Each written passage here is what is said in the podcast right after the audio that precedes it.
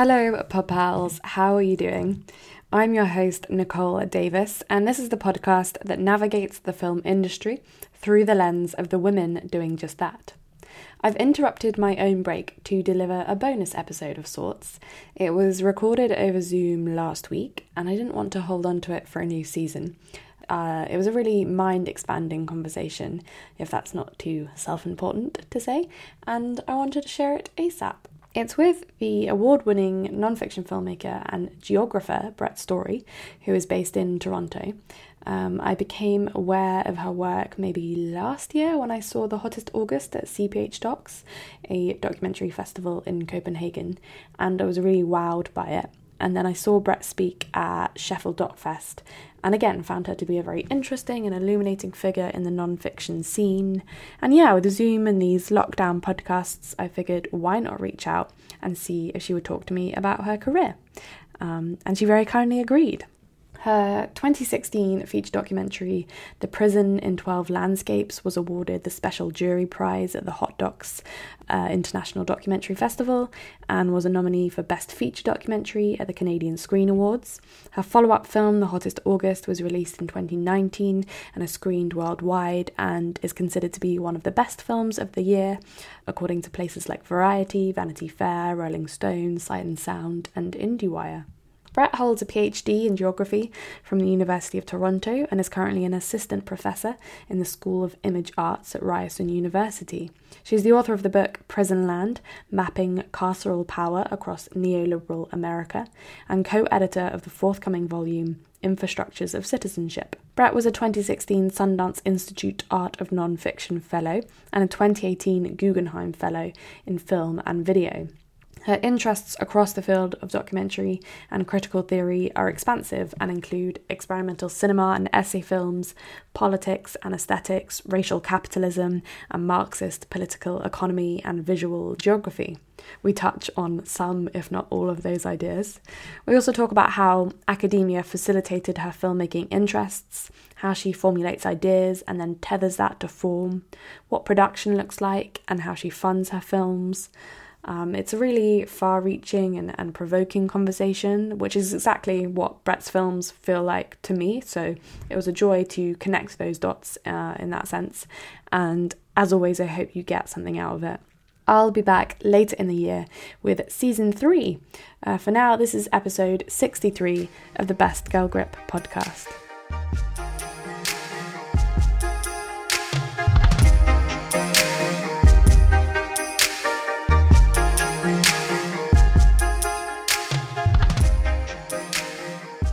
Always like to start is sort of your path into your career and where you studied, and I know that you kind of followed an academic path and you had an MA and a PhD, and I'm wondering what your motivation was in pursuing academia in general, and why those subjects that you selected to study.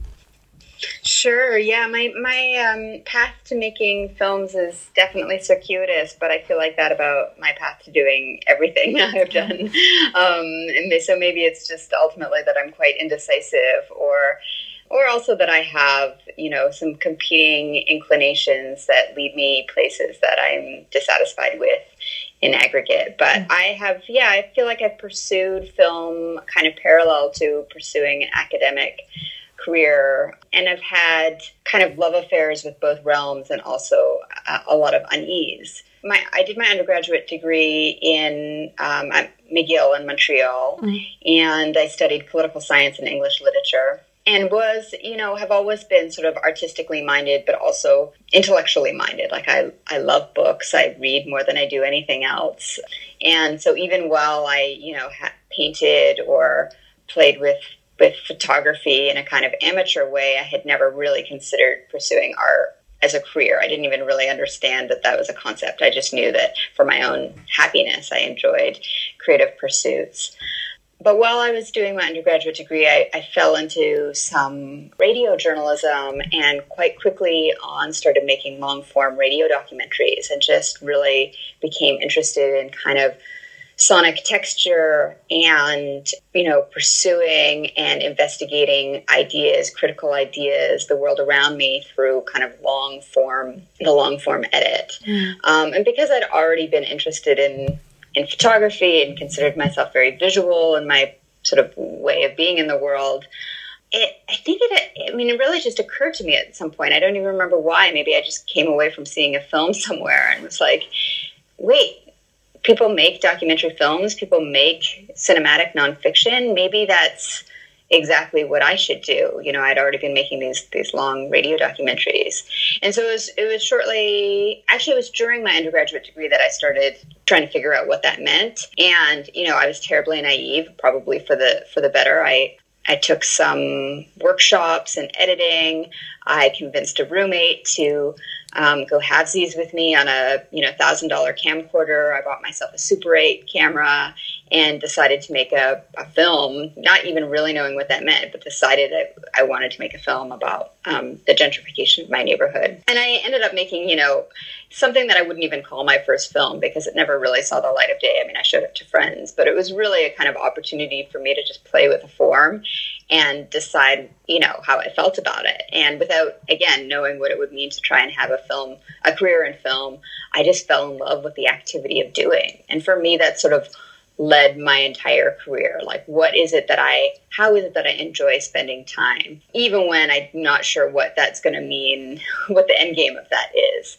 But yeah, I really loved interviewing people. I really loved composing images. I really loved thinking about sonic effect and texture and music and what it does to images when married together. But I also was very, and am still quite, as I said, intellectually minded. I'm interested in ideas. I'm interested in a critical examination of the world. And I've always found study a kind of form of liberation. It's been good for me in terms of understanding my place in the world and feeling activated by it. So, yeah, I was sort of of two minds at this point and was still thinking I wanted to be a filmmaker, but still didn't have any guidance about what that meant, and decided in the meantime to do a master's degree. I actually moved to England and did a master's degree at Oxford in this migration studies department, and came home and decided, okay, academia is not for me. I want to be a filmmaker. And it was only about 5 years later, after I'd made really what I think of as my first feature-length film, that I realized, okay, I do want to be a filmmaker, but it's really hard.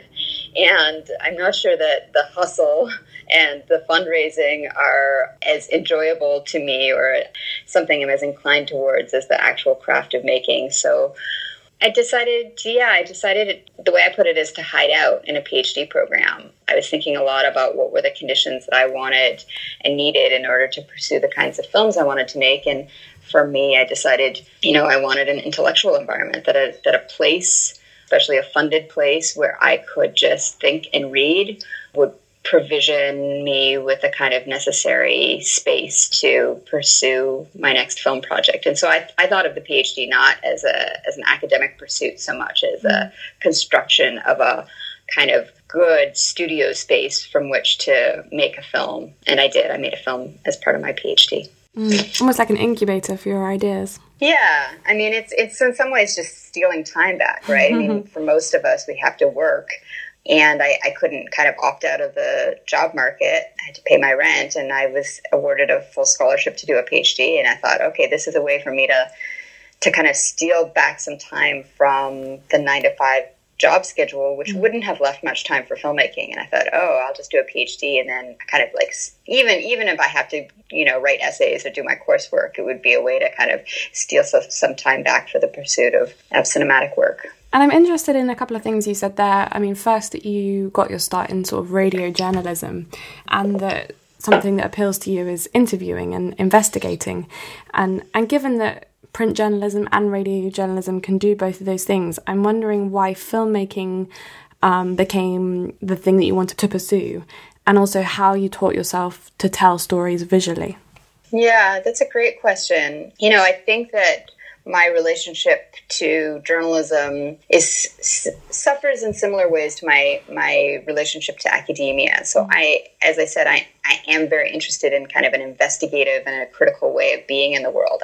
I feel like all of my films are motivated by questions that I can't figure out without employing a set of tools. But I feel like as forms, they're very straight. They're just, we know, I write magazine articles and news articles sometimes, and there's a sort of formula to them that's very much about digging up, researching, and imparting information. And that's fine. If I want to live in a world in which there are journalists who are paid to dig up and disseminate information. But I feel like information is just one piece of sort of ways of kind of critically challenging how the world appears to us and how we might inhabit it differently. Mm. And what I love about film is that it's an art form. You know, it's not just another way to do journalism. For me, especially nonfiction cinema is a way to work with the language, the language of the senses to kind of explore different registers in which we ever know and might know differently. So I think of cinema not just in my own films, not just as a way of digging up a bunch of information that then gets told to an audience, but rather as an endeavor in exploring feelings and thoughts and contradictions and complexities that sometimes can't even be articulated in words. And I find, you know, this was my other problem with journalism, is I just think language is itself inadequate. And I wanted to work with a medium that had a few different languages. I mean, I think of film not just as moving images, but as moving sounds, as sounds arranged in a sequence that we experience through time. And I feel like the sound does a lot of work in our own experiences of a film and creating atmosphere and creating mood and destabilizing our ideas of what an image means. And I feel like that's a really exciting way to do the work of investigating the world we live in. Absolutely. And I'm wondering, post-PhD, how you segued into filmmaking full-time and both how you came to that decision and how you funded that decision. Yeah, I mean, I wouldn't even say that I do filmmaking full time. I recently started a position at a university, so I now teach, and really that's my source of income. Mm. And I feel like, actually, I'm glad you asked this question because I don't feel like we talk about it enough. It is terribly difficult to fund films, but also make a living and fund our lives, pay our rent while pursuing projects. And it's often a mystery to me how people work on projects, especially ones that take years and years to make. You know, do they have budgets that allow them to pay themselves? Do they make commercials in their spare time? What is the sort of mechanism that makes this possible? Completely. So for me, you know, I did this PhD in a geography department, which is a social science and a rigorous one, and there wasn't a lot of precedence for making cinematic work. So I even though I was making a film while I did my PhD, I wasn't allowed to submit that film. I had to write a whole dissertation. But I did make this film that was a real sort of, I mean, to use a cliche, a labor of love. I considered it a sort of artful abolition film, highly formalist in its conceit, but informed by the rigorous research I was doing, which is often like really kind of methodologically sound, like actual field work, all about the political economy and diverse geographies of the U.S. prison system. So this film is a film called The Prison in 12 Landscapes, and it came out shortly after I finished my PhD. So I did my PhD, and then I kind of followed a kind of path that many academics do, which is I got a postdoc, which is another sort of 2-year funded thing you can get to continue doing your academic work. But in the meantime, I finished this film, and despite all of the obstacles that I'd had in making it, it started to actually play festivals, and critics picked it up, and people actually saw it. And yeah, I feel like that, even though it was my second film, it was really the film that got a lot more traction than my first film. And as a result, a few opportunities came my way. Most notably, I was awarded a really, really special fellowship, a kind of new fellowship started by the Sundance Documentary Institute called the Art of Nonfiction Fellowship. And this is a fellowship that was designed by a few visionaries, John Cardellino and Tabitha Jackson at the Sundance Institute, as a way to support not just particular films, but artists who are trying to use the language and form of nonfiction artistically and courageously and in new, bold ways. And so the fellowship came in the form of support for a year And that support included gatherings in which we got to share ideas and develop new skills and develop our projects, but also some funding so we could, you know, we could either put them into our projects or pay the rent or whatever else. And so that for me was really the beginning of feeling like I had some semblance of a career, whatever that means, in documentary. But I wouldn't say that that means that things have been, you know, stable since. I think for many of the people that I know, myself included, working in this field means working project to project. Mm. And so, you know, during this time, I started to pursue my next film, but I worked part-time, I finished my postdoc, and I applied for academic jobs. And now I think of my academic job as really the kind of basis from which I can continue to make the kinds of films that I want to make, regardless of whether or not they're commercially viable or considered commercially viable. And I'm wondering, I mean, it's worth pointing out that The Prison in 12 Landscapes is on Vimeo, and I saw it there and was really taken with it, particularly, I think, with the revived conversations that are happening right now around abolition in the carceral system. And I'm wondering, you know, it's very unique in the way you kind of, you feel your way through it, I think, both as a documentary filmmaker, but as an audience member. And I'm wondering how you found that voice and that aesthetic, and whether that's something that you always had or something that you've honed over time. Yeah, I mean, probably a little bit of both. You know, to explain the conceit of the film a bit more, the film takes the form, it's called The Prison in 12 Landscapes, and it takes the form of 12 vignettes structured as a kind of journey across really different places around the United States.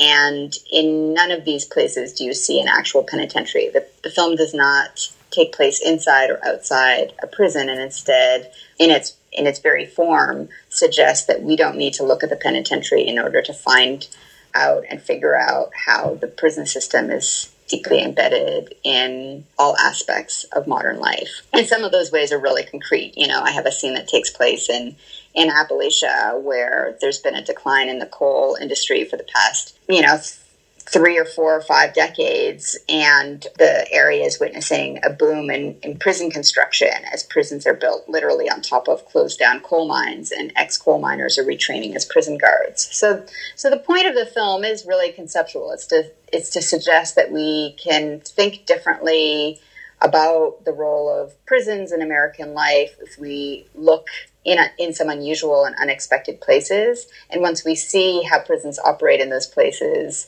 for instance, in Appalachia as a job creation mechanism, then we might start asking critical questions, you know, different kinds of questions than we normally get asked. We normally get asked, you know, is this person wrongfully committed or justly committed? Is this punishment too much or too little? And I think that really traps us in thinking, especially in America, but in really across the West, in this idea that prisons are a natural and inevitable phenomenon. We need them in order to stay safe. So, yeah, all I can say is that I try and make films that are like the films that I like to watch. And for me, I love a film to operate in the way a really good book operates, which is to expand my capacity to think and to live much longer than it's 90 minutes or 100 minutes I've spent watching it. And so my favorite films are really open, even oblique, kind of like puzzles that you have to figure out. You're in them, you're engrossed, you're feeling things, you're having experiences while you're watching their scenes, but by the end of the film, you don't feel like you've just been handed a bunch of facts that you now have either digested or slept through. Instead, you have some work to do, and hopefully you've sat through that film with some friends, and you can go out for dinner or for drinks afterwards, and talk late into the night about them. So I deliberately make films that have been called, you know, conceptual, oblique, complex, because I feel like that's part of the exciting thing of how a film can live in our brain and also live outside of its own duration. Yeah, completely. And when you select a topic as sort of wide-ranging and knotty as the carceral system, and your follow-up film, The Hottest August, deals with like climate anxiety, how do you go about defining the parameters and creating a structure that you can tether your subject to in order to explore it? Yeah, I mean, that for me is sort of the benefits of a kind of formal apparatus. I think that my films tend to be very and I say very, and really I mean too, ambitious. I don't like binding the possibilities of what a film is going to be about. So the films that I find myself disliking the most are the films that feel so reduced to their own log line mm-hmm. that they're nothing but that log line. So, you know, it's exactly that and nothing else. And I want to make films that are so much more, infinitely more. And they're also expanded dependent on who's watching them. So my favorite thing is when I'm at a film screening for one of my films and someone says, this is what I thought this was about. This is what I was thinking about. And it in no way resembles what I intended, but is an exciting extension of what the film can mean. But as a result, you know, that's a pretty unwieldy way to work. And so I find that formal and aesthetic limits are a useful way to have some sense of an architecture. So in this case, in the case of The Prison in 12 Landscapes, that architecture was the idea, first of all, that we were never going to see a prison in the film, that the film was going to take place in a set of non-prison landscapes, and I had a kind of loose idea of how many, so I called it Prison in 12 Landscapes because I thought, you know, 12 might be a good number, but mm-hmm. it could have been a few less, could have been a few more. And I had some sense that it was never going to be totally comprehensive, and it shouldn't pretend to be like an overarching comprehensive sweep that tells you everything you need to know about the U.S. prison system, but that it should continue to surprise. So I really wanted to think about the different landscapes in the films and the different kinds of work that they would do, so that you never had this feeling of, oh, I'm 20 minutes in, I get it already. Mm. People, formerly incarcerated people, are all around us.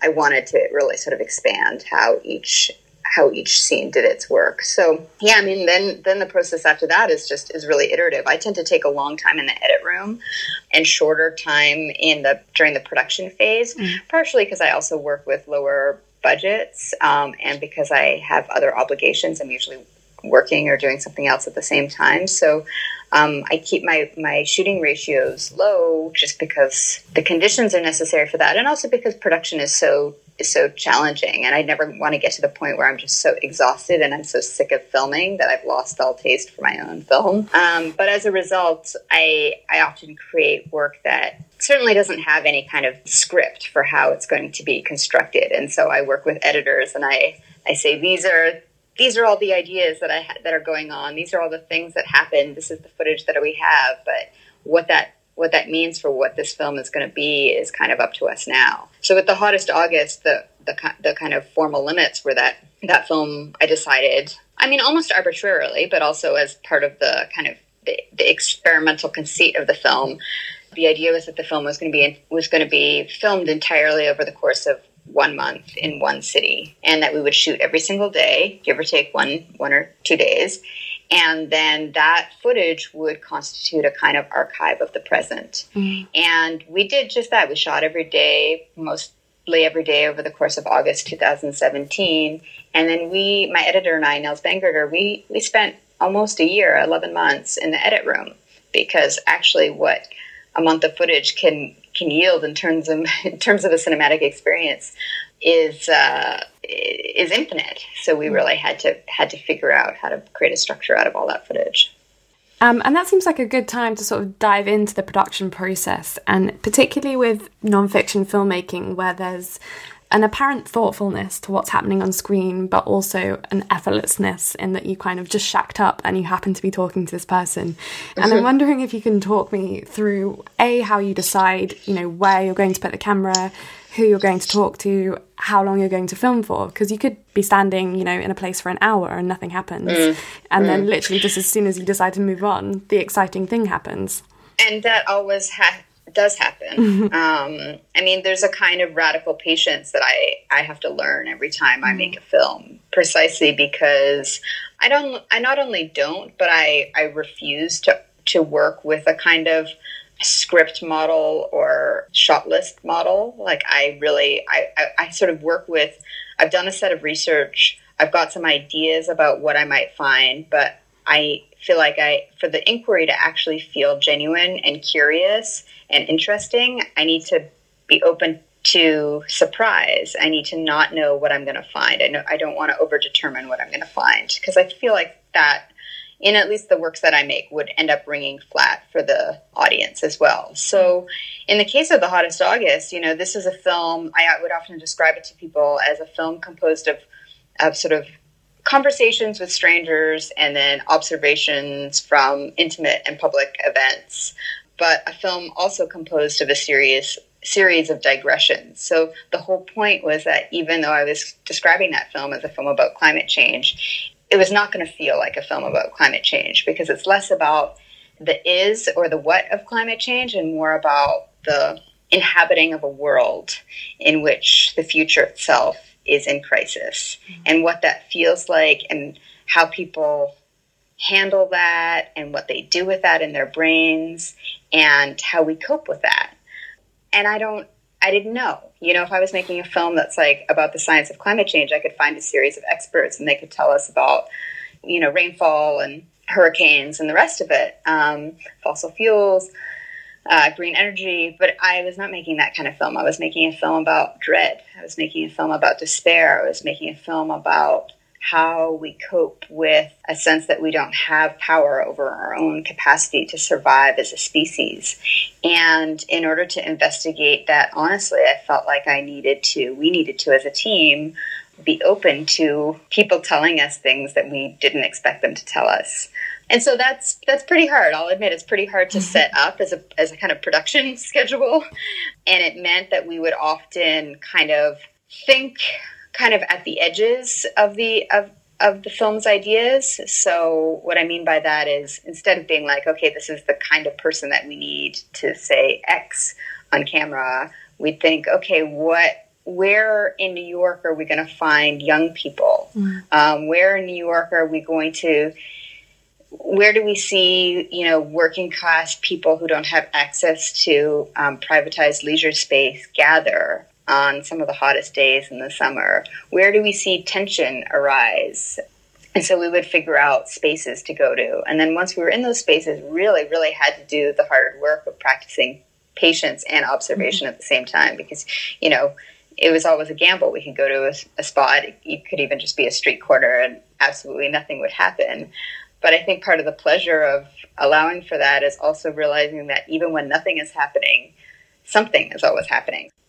You know, a couple of those scenes came about when we were on our way home after a long day. We would be, you know, the very opening scene of the film is us adjusting the camera quickly as this guy leans out his window without his shirt on to complain about the state of unions. And we were just on our way to the restaurant after a day of shooting on the beach. And it's just an opportunity. You have a camera and people want to know what's going on and they engage. And I wanted to construct a kind of working situation for the crew in which we would just be on the ready to notice things happening and speak to people who wanted to speak to us. And I'm wondering, you know, with that, how do you know when you've got what you need to tell the story that you had planned on telling? Is that about an instinct that you have, or are you editing alongside that so you can see it coming together as you're shooting? Yeah, I mean, it's always, for me, my works are always experiments. And I that's really scary, but I feel like in order to be worth doing, my films have to hold the possibility that they might fail. Anything that doesn't know, it doesn't have the possibility of failing, is too safe to be interesting, in my opinion. So what that means is that even at the end of shooting, I know that there's a chance I don't have a film. I felt that more so with The Hottest August than I did with The Prison in 12 Landscapes. In The Prison in 12 Landscapes, I mean, I had been working on prison issues for 20 years. There was a real research process that went into the film and some remarkable things that happened. And it was my experience in St. Louis talking to people in the different communities there, that in the moment of being there with them, I knew not only that I had a film, but I had found the heart of the film, which isn't an experience I always have shooting. And it actually was really useful in the edit room because we had no idea how we were going to structure these 12 landscapes, but I knew that the St. Louis scene was the heart of the film, and that therefore should come maybe around 2/3 of the way through, that it was going to be, I had some sense of where to put it. With The Hottest August, I certainly didn't know if we had, you know, it's a film that's really about ordinary life, the way in which the climate crisis manifests itself as everyday anxiety in everyday life. So it's deliberately not constructed out of dramatic moments. And as a result, it is really hard to know whether the footage is going to translate in the edit room and therefore on screen in any way that actually makes you feel like you've just seen a film. I felt confident that I had learned a lot, and I felt confident that I had had encounters with people and encounters with situations that made me feel things and made me think things, and that had encouraged me to be curious, and that it hurt my brain because they were so rife with contradictions that I had to grapple with. And so my only, I could only hope that because I'd had those experiences, that meant that the footage itself could kind of carry a film in some way. Mm-hmm. And sometimes it doesn't. I mean, I think that this is one of the great things about, and also heartbreaking things about working with an editor, is you can hand off a bunch of footage and you say, oh my God, I had this amazing experience. This person was incredible. We really connected. It was so magical. And then that person could look at the footage and say, like, you might have had that experience, but it's not here. You didn't capture it. It doesn't translate. I'm sorry. And that's really heartbreaking, right? But it's also fine. Sometimes you're transformed by things that are not translatable on screen. I like what you said there about, making the audience feel like they've seen a film. And that kind of connects with one of my questions I had, which was that you refer to yourself as a nonfiction filmmaker. In your Twitter bio, I heard you speaking about the concept at Sheffield DocFest. And I'm wondering why that's your preference and what you perceive to be the limits of the term documentary. Yeah, I think that this is... it's a really hard question because I don't want there to be limits to the term documentary. I'd like to call myself a documentary filmmaker, and I still do. I feel like the films that have inspired me to be a filmmaker, I call documentaries. Mm. But I also think we have to be realistic about how these terms come to gain meaning based on what is the kind of dominant kind of work that gets produced under those labels. Yeah. And I think, unfortunately, for a whole set of reasons, including financial reasons, including how broadcasters have changed over the years, we have come to a point where documentary is much more conventional than it used to be. I mean, the films of Chris Marker and Frederick Wiseman and Agnes Varda, those are all documentaries, but they're much bolder in their form and in their language and aesthetic than the kinds of films that get called documentaries now. And I think there's like a few problems. I mean, some people, when you ask them what a documentary is, they say, oh, it's talking heads, by which they mean it's people being sitting down and giving sound bites based on their expertise or based on their relationships. Or they think, documentary is all sort of social advocacy. So here's a film that's meant to tell you that polar bears are dying, and here are the series of images you're going to see and the campaign you can join afterwards. And I feel like in calling myself a nonfiction filmmaker, I think I'm trying to relate myself more to a much more expansive tradition that also includes non-cinematic work. I mean, non-fiction literature is an important part of the lineage in which I feel like I come from, and is also afforded a lot more room to be creative. Like, I think of the films that I make as works of art. I mean, at least I'd like to. And I feel like for some people, and for the system at large, documentary has become increasingly disassociated from art. I mean, I tell my students, and my colleagues have certainly heard me say this, but, I've pitched my films at forums in which I get told, oh, no, that's an art film, as if it's a bad thing. Hmm. And I want to say, well, but isn't that a great thing? I mean, first of all, it's a contradiction. If it's a film, it's a piece of art. But also, art is wonderful. Art is magical. Exactly. Yes, I'm making an art film. I'm making an art film about political subjects. I'm making an art film that takes reality as its material. What do you mean when you want to... when you criticize or dismiss the work that I'm doing because it's artistic? And so I feel like, unfortunately, that's what's befallen the category of documentary. And I think we should take it back. I mean, again, like I say, I think the history of documentary film includes wild works of cinema, montage films, essay films, diary films, experimental films, And it's only within the kind of documentary marketplace that's increasingly taking up a lot of room, especially within film festivals, that we see documentary become this narrowly defined thing that can have negative or positive connotations depending on where you're coming from. And do you find that those limitations and those categories troubles your access to funding? Like, what's your experience of that process been like? Yeah, I don't find it very easy to find funding. I will, maybe that's an understatement of the year, but that's okay. I mean, I think that, you know, I'm really interested right now. There's a real reckoning going on all sorts of levels in the documentary field, as there is elsewhere, and some attempt to say, you know, okay, out of the ashes of what's burning right now, we can actually construct something new and liberatory.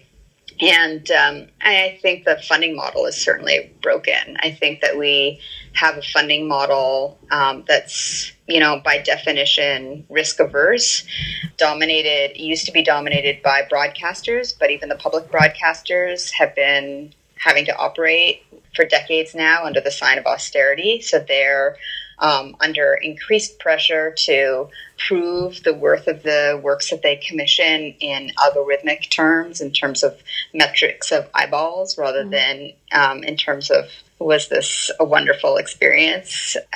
But then, you know, I think also NGOs and the kind of dominance of the social impact model for what documentary should be is similarly really reductive in terms of how films get evaluated. Like, is this film, is there a main character? Is that character downtrodden enough? Are they charismatic and downtrodden?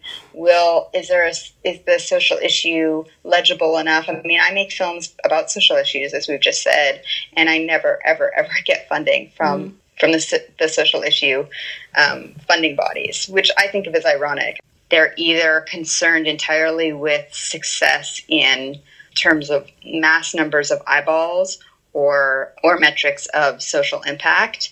And I feel like anything that's trying to be more ambitious or it is immeasurable in some way. I mean, I can't say, you know, my films have led to this number of people signing a certain petitions on behalf of a particular campaign or person and led to these results, nor do I want to. I don't think that films have that kind of power, but that's not to discount that they have power at all. I think cinema can and should be part of the overall project of enabling us to be critical inhabitants of the world. I just don't think that we have the metrics to figure out whether they're successes or failures. I mean, this is all to say, I do think that the funding model is broken, and it's especially, it does a disservice not just to people who are working in more complex artistic and experimental forms, but I think necessarily it's also the reason that we see this problem of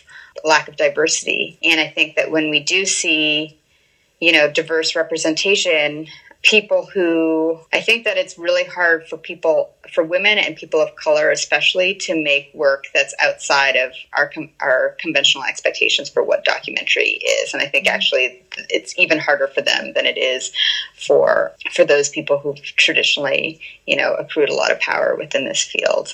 What counts as documentary and expanding the possibilities for funding is also a project in diversifying the field.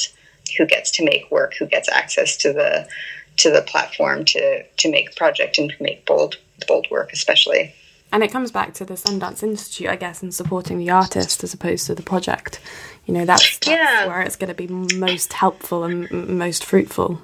Totally, and I think that needs to include taking on some risk, and trusting artists who are asking the right questions as opposed to giving the right answers. Trusting artists who are trying to try things precisely because the world needs us to ask harder questions of it and to ask questions in different ways rather than provision sort of more of the same.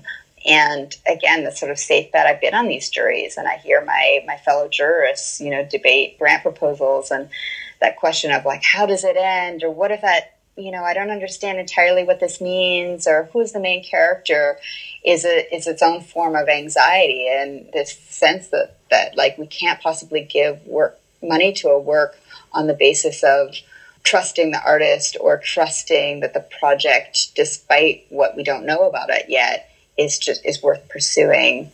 And given these difficulties and that we're living in trying times on top of that, I'm wondering how you stay creatively energized and how you come up with ideas and flesh them out. You know, what does that process look like for you? Sure. I mean, and I'm not always energized. I mean, it's a real struggle. And I feel like that's part of why I feel like we should all allow for and be more honest about failure. I think failure is a necessary part of doing this work. And I personally would love to see a panel at a film festival where documentary artists talk about projects that have failed.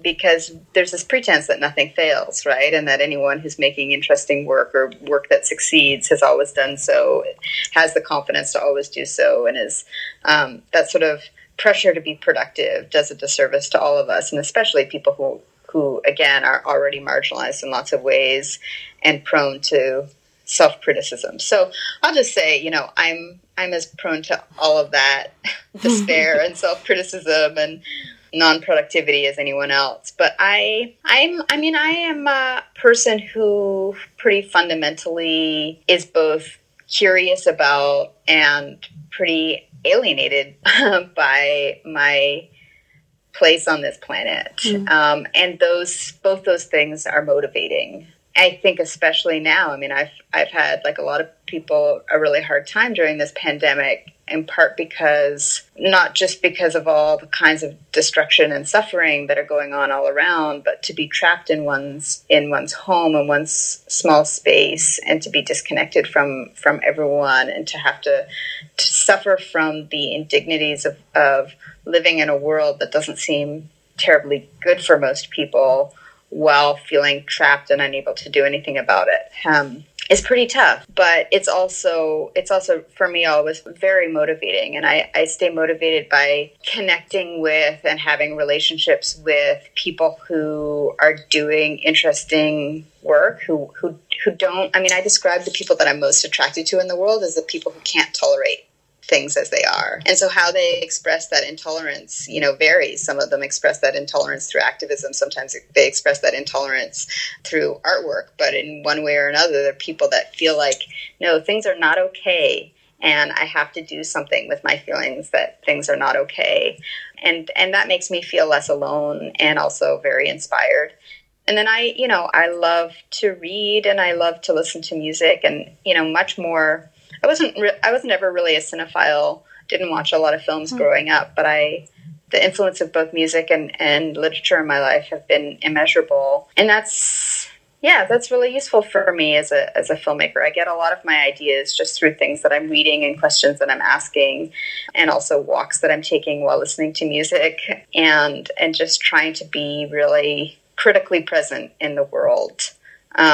I just made a really short film, really short, 3 minutes, at the behest of a local programmer who was asking local filmmakers here in Toronto, in Canada, to make quarantine films. And at first I was like, well, I don't want to make a quarantine film. Like, I don't really want to make a film about my living room or my toddler or whatever else. But, I had been just noticing, for example, that even among friends, since the pandemic hit, there was sort of increased tendency to reprimand people for perceived violations of the sort of social codes, and a lot of, tattling on people's neighbors, calling these snitch lines that people are, that a lot of states have set up, sometimes calling the actual cops. And so I made a short film about that, the sort of the kind of impulse to be a cop in moments of fear, which of course connects to my own interest in criminal justice and prison abolition generally, but is also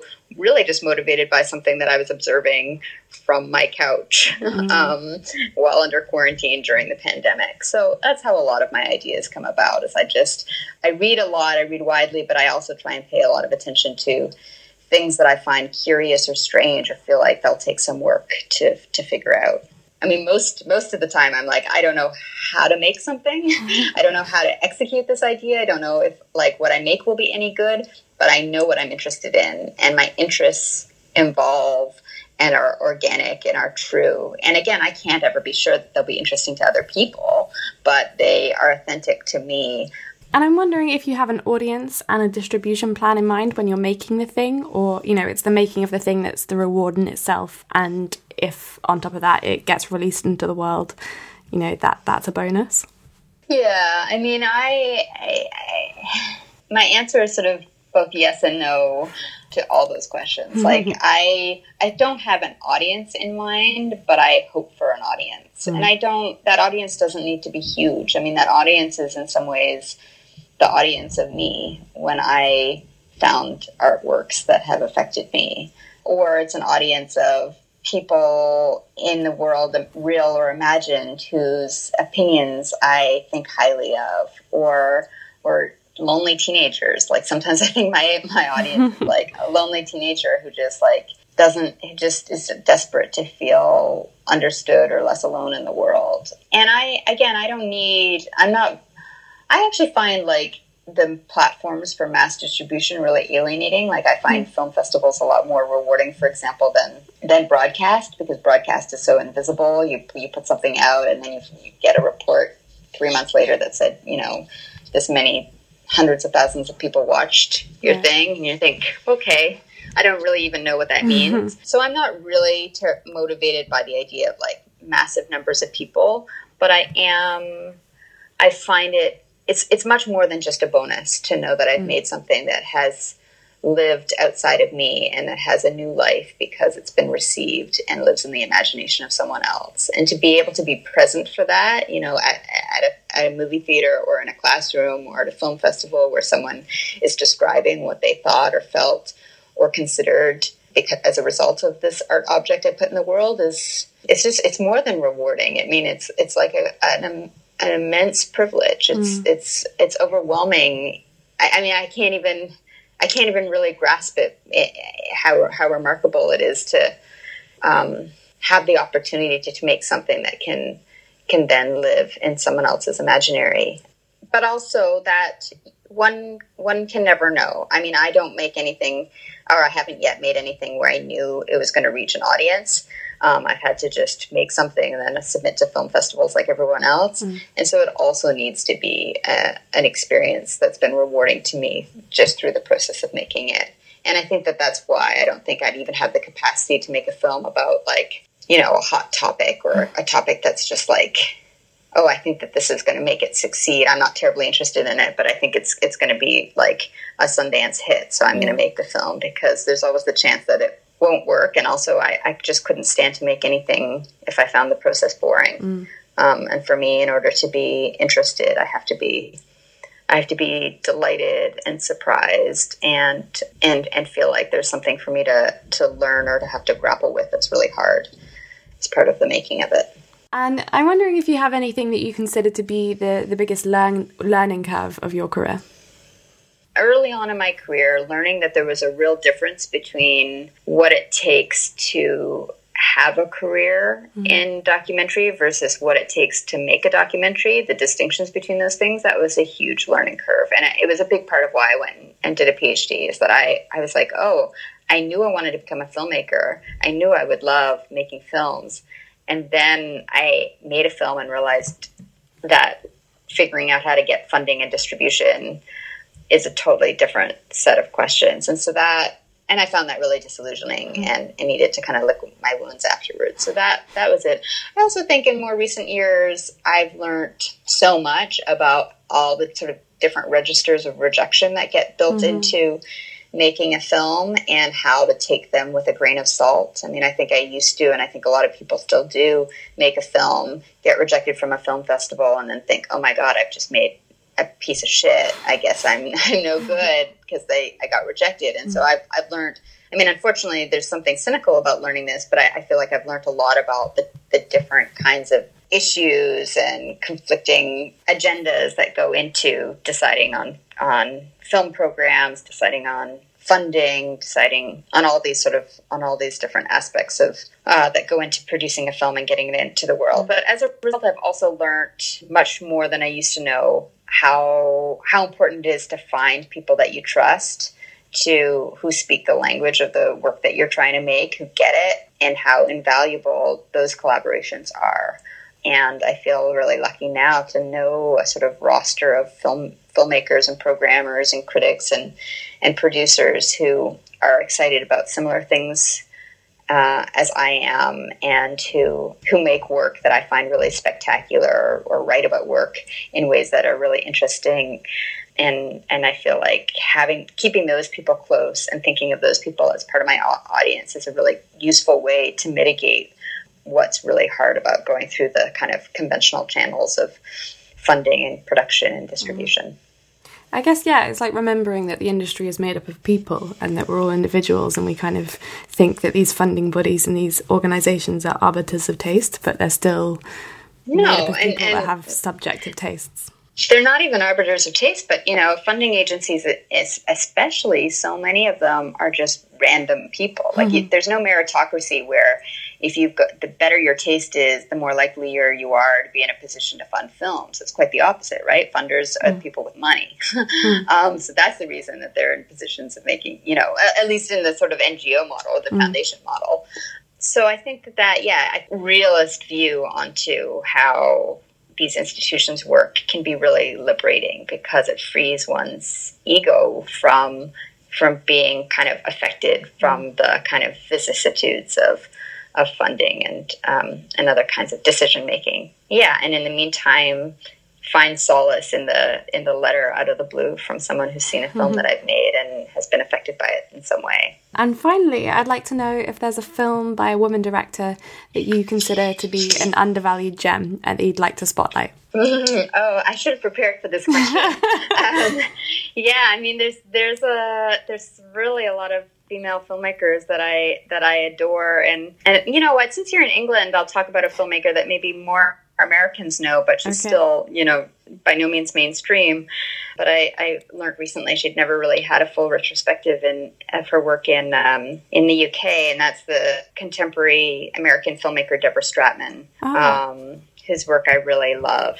Works, you know, in what I'd call nonfiction, media, video, film, and artwork. And yeah, I think people should seek out her films. She's still making films and has over 20 or 30 films that she's made and that you can find relatively easily.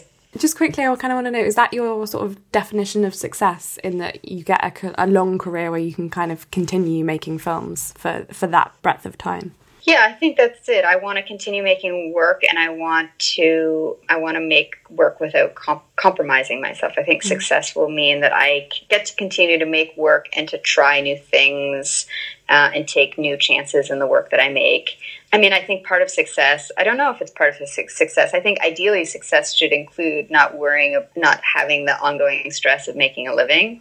That doesn't have to mean being rich, but it just would be nice to feel like you could make work that feels true in a way that's sustainable and that doesn't require the sort of compromise of having to work a second job or a set of jobs. But mainly success means getting to work, make new work, try out new ideas, and not compromise politically or aesthetically in what I'm doing. That is the dream. Brett, thank you so much. This has been a really enriching conversation. It's been a pleasure to have you on the podcast. Thank you so much, Nicole. It's been a pleasure for me as well. Thank you for all your questions.